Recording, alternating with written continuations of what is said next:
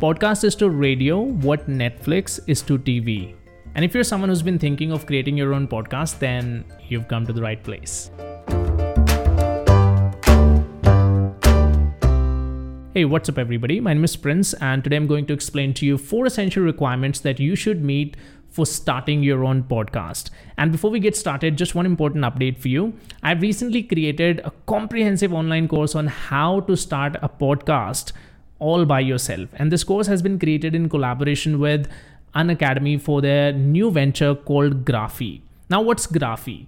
Graphy is an interactive learning app by Unacademy that makes completing online courses incredibly easier. And the best thing about my course is that it's entirely video based. And I've also made it very engaging for you by including a little bit of animation, some quizzes, and also action plans at each step.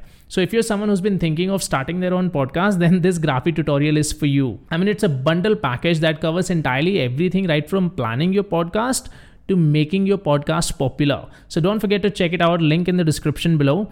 And if you're watching my videos for the first time or if you're listening to my podcast for the first time, then do hit the subscribe button so that you never miss future updates. Stay with me. The first essential requirement before starting a podcast is to actually decide what your podcast is going to be about.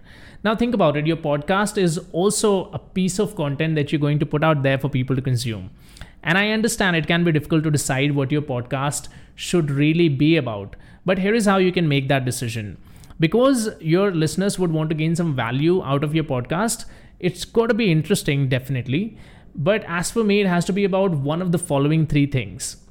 Number one, entertainment, like comedy podcast. You know, somebody listens to your podcast and they end up getting entertained. Number two, knowledge sharing.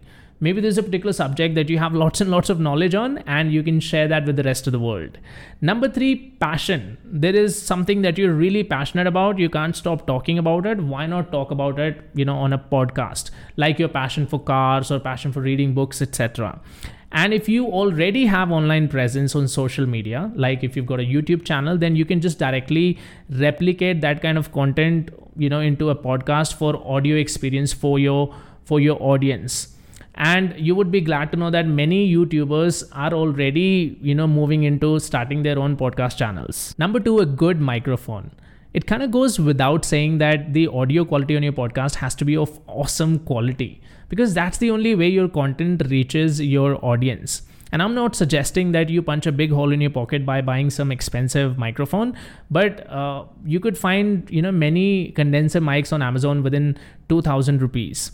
And if you don't even want to spend that kind of money in the beginning, then you could literally record your podcast on the mic of your phone's earphone. Just make sure that you're in a quiet environment at the time of recording so that it produces, you know, quality audio. Number 3, editing software. Now that you've recorded your podcast, you also need to edit it. And in my experience, editing audio is easier as compared to editing video. But it's still an important part of the process because you need to reduce the background noise, level the equalizer, you need to uh, increase or decrease the volume etc and to start with uh, you could use a free software called audacity. Actually this is the one i use for my podcast as well. It's super user friendly and at the same time it's got you know a bunch of great features that you would find in any paid software. Number 4 hosting service. Now that your podcast is ready for your listeners the next step that you have to take is to actually put it out there and that's where hosting comes into the picture and unlike YouTube, where you can directly upload content, uh, it's not the case with podcast. In order for your podcast to be uploaded to iTunes, Spotify, Google Podcast, or any other application like that, you have to make it go through the hosting provider. And there are many hosting services available in the market, uh, like Anchor.fm, Buzzsprout, Podbean. I was using Podbean for my podcast earlier and now I've switched to Hubhopper. You can check out Hubhopper as well. Some of these are free, some of these are paid. The free plans usually come with limited functionalities, but it's great for starters. So, and also, it's not a sponsored uh, video by any of these companies, just my opinion. Uh, you can check out their plans uh, yourself and you know go with the one that suits your needs the best. So, these were the four essential requirements that you have to take care of before you get started on the podcast journey. And truth be told, there's never been a better time to start your own podcast, especially in India. So, sooner you start, better off you will be in the long run. And if you want me to further help you set up your podcast, then come along with me on my online course and I'll teach you step by step how to bring a great podcast to life.